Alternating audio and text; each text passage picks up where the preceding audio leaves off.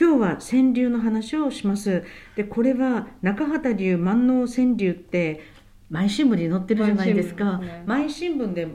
必ず読むコラムはこの川柳なんですよ。でずっと読んでて、だから面白いですよね。常連さんっていうのもあるけれど、あこう来るかとか、でちょっとやっぱり川柳なのでいい意味でこう肩の力が抜けるっていうか、クスッと笑うというか、なんかこの力の抜き方みたいなのがすごく面白いですよね。もう毎朝の楽しみまたそうですね。なんかこの川柳をもとに国会質問しようみたいな、こういう川柳もありますがみたいなのはあるんですけど、で私は実は1度かな2度かな投稿したことがあるんですが、当たり前ですが採用されずまあでもあれ投稿を楽しみにこうやってる人たちも山のようにいるでしょうね。それはどういうものだったかはもう覚えてないですが、ぐしゃぐに違いないとは思いますけど、はい、かなり前そうですね、だからそれは練りに練ってちょっと、あるいは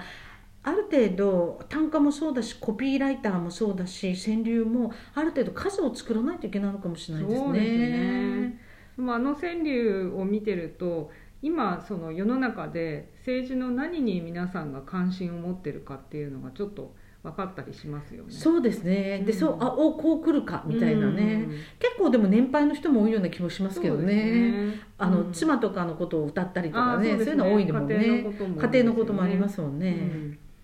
やっぱり見てるのは大体政治のことの方が気になります。家庭のそういうこともそうですね、だから川柳読むと政治のことをこういうふうに取り上げることができるんだって思って、なんかこう頭がやわくなるというか、こういう見方でアプローチできるんだっていうのもあるから、サラリーマン川柳とかあるじゃないですか、そうするとなんか人の気持ちとか、なんか運動会でなんか部長の子を抜くなみたいなとかあったりするじゃないですかサラリーマン川柳みたいな。またこのコロナ禍の中でまたちょっと違う川柳も出てくるかもしれないですけどね。なんか福島さんももうちょっとこう川柳を考えてもらえたら、そうですね、はい、ツイッターとかでもそうですね、出してもらえれば、出すかもしれませんが、はい、精進したいと思います。川柳といえば戦争中に戦争に反対をした有名な川柳がたくさんあったり、しかしそれがすごく弾圧を受けたりしますよね。だからギリギリのところで自分の思いをこう語ろうとしたんだと思うし、川柳はある意味だから、庶民の知恵じゃないけれどみんなの思いをすごくこう出すっていう、そんな感じじゃないでしょうかね。私江戸時代の教科とか、役人の子は逃げ逃げをすぐ覚えとかあるじゃないですか、ああいうのを一度集めたことがあって江戸時代の教科っていうのがあって、江戸時代もなんかこの本当私が覚えてる役人の子は逃げ逃げをすぐ覚えとか覚えてるんですがなんか庶民ってある意味通達を浴びせるっていうか、そのこうバーンとは言えないんだけれども、江戸時代の古語辞典とかに載っていたのを高校時代に集めたことがあって、どういう教科なのかな、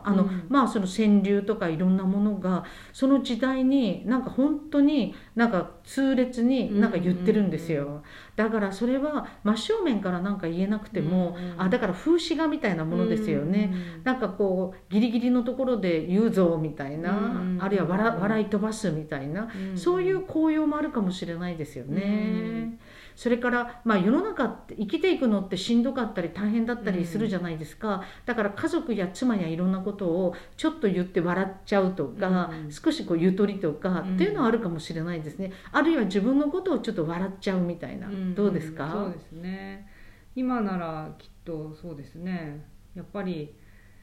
今の政権に対するツッコミどころがたくさんあるのでそういうテーマでは皆さんいっぱい考えてるかもしれないですね。そうですね、だからストレートというのと、なんかそれはないぞっていうのと、いろいろあったらいいかもしれないですね。GoTo キャンペーンとかGoTo イートとかGoTo イートでなんだって英語的にもおかしいけどね、はい、はい